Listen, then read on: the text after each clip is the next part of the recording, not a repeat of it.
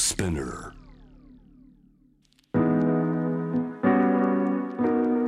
J-Wave Jam the Planet 体調不良グローバーさんに代わりまして私サッシャが担当しております。えここからは日替わりのニュースエキスパートの方をお迎えしまして世界のニュース届けていきたいと思います。朝日新聞デジタルの編集長を務めていらっしゃいます伊藤大地さんです。こんにちは。こんにちはよろしくお願いします。はいこんばんはかな。こんばんはよろしくお願いします。はい、えー、さて伊藤さん、はい持ってきてくださったニュース、えーニューヨーク・タイムズから Google マッププロは一発でその場所を見破る。はい。はい。ちょっと待ってくださいよ。これ私に合わせてくださったわけじゃないんですよね。いやあのまさか Google マップお好きだとは。私趣味 Google マップですからね。趣味、ええ。すごいですね。Google マッププロ一発でその場所を見破ると。私もまあ Google マップ好きではあるんですけど、まあ、地図好きですけど、はい。プロって何ですかこれ？えっと Google マップにはもうのプロって人たちがいて。はい。で実は要はもう場所当てクイズのゲームがあるんですよ。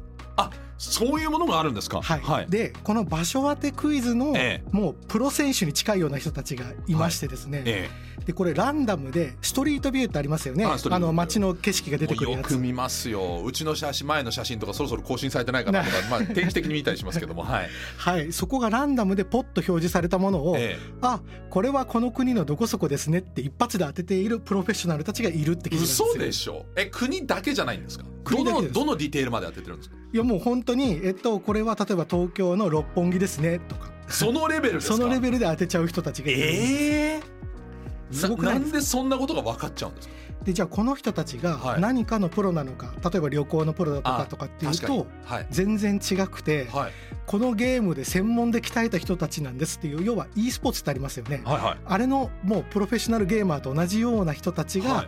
この Google マップのゲームにいるっていう記事なんですよ。簡単に言うと地図を見まくって覚えた人ってことですか？完全にその通りです。ええまあ私も結構そのいろんな旅行に行って国内国外ね行ったら、そこピン付けしてはい。でたまにあの Google あのストリートビューとかで、はいはいはいはいえーそこもう一回行って、はいあここ歩いたなみたいなはいはいはい。ことやるんですよ。ピン立ててはいははいい。あここあここのこのなんか駅まで道歩いたなはいみたいな,、なんかそういうのやるんですけど、そうはいそういうやつのプロ版ってこと？もう完全にそうですね。それをもうある意味当てるために当てるために。でこのプロはどうやってその練習をしてるのか。たはい。1日45時間ずっと練習してるって言うんですよ。でやっぱりもう本当にプロフェッショナルですね。えでもどうやって練習するんですか？自分でなんかピンを見る？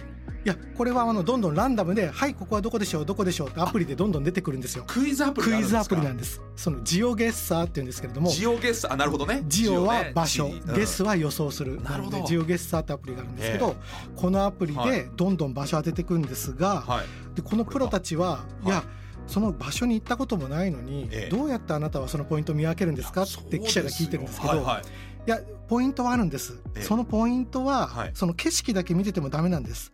道路脇の電柱だとかはい。走ってる車のナンバープレートだとか、うんうん土の色から見分けるんです ちょっと待ってよ。地理学者じゃないんだから。いやもうほとんどそのレベルに達してますね、あでもなんかナンバープレートとかあと看板とかははい。国ごとに特徴があるじゃないですか、なんとなくこれヨーロッパっぽいなとか、そうなんです。えーそういうのは。の車の走ってるこうあの向きあの左車線右車線も左車線は少ないんですぐに分かりますっていうようなことを言ってるんですよ。あー日本プラス割とこうイギリス系の国は東が多くてあ左側が多くてあとは大体右ですからね、はい。あと車の車種とか、ね、車種とか。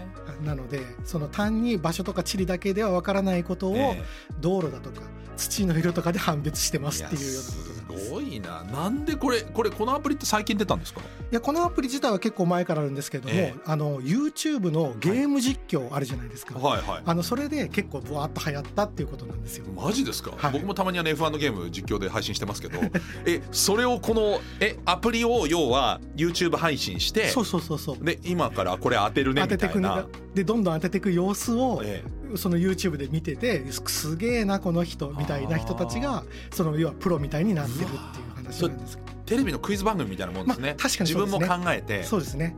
そういう意味ではなんていうかあの昔からそういうものってあるじゃないですか、はい。ここはどこの国でしょう、はい。なので決してこうなんか古古くて新しいというか、うん。形式は新しいですけれども、はい。まあ楽しみ方は結構なんかあの伝統的なものなのかなっていう気が、これなんか例えばね、はい。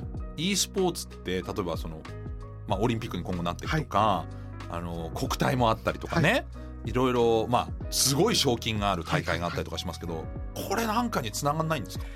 これがですねあのまあ、この競技をしている方が直接というわけではないんですが、はい。はい、このようなあの能力を持った人たちっていうのは、えー、実は調査報道にめちゃめちゃ役に立ってるんですよ。調査報道調査報道。例え。ば、えー、えー、今ウクライナとロシアが戦争してますが、はい、ロシアのこの動画はプロパガンダですよ。何月何日に撮ったと言っています。ここで撮ってたと言っていますが違います。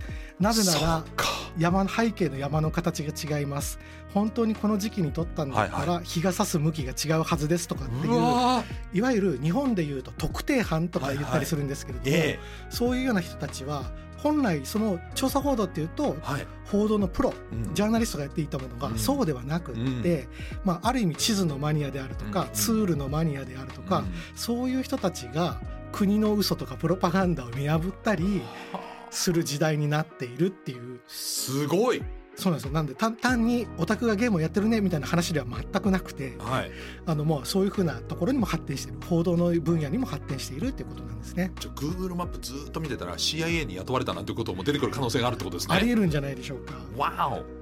情報機関は9割はこう9割以上公開情報で、はい、あの調査してるっていうのはまあ昔から有名なんですけども、えー、要は私たちはスパイとか情報機関にいる人はもう特別な情報を知ってるんじゃないか、うん、思います思います。いやいやもう新聞テレビ雑誌インターネットを使って情報収集してるんですよっていうのはまあ昔から言われているんで、まあ、それと同じようなことがこの話にも言えるのかなという気がしますね、えー、やり方さえ分かれば我々も同じことができるはずだということですね。1日5時間練習できるかっていう、まあ、そこにかかってるのかもしれませんね、うん、JAM The Planet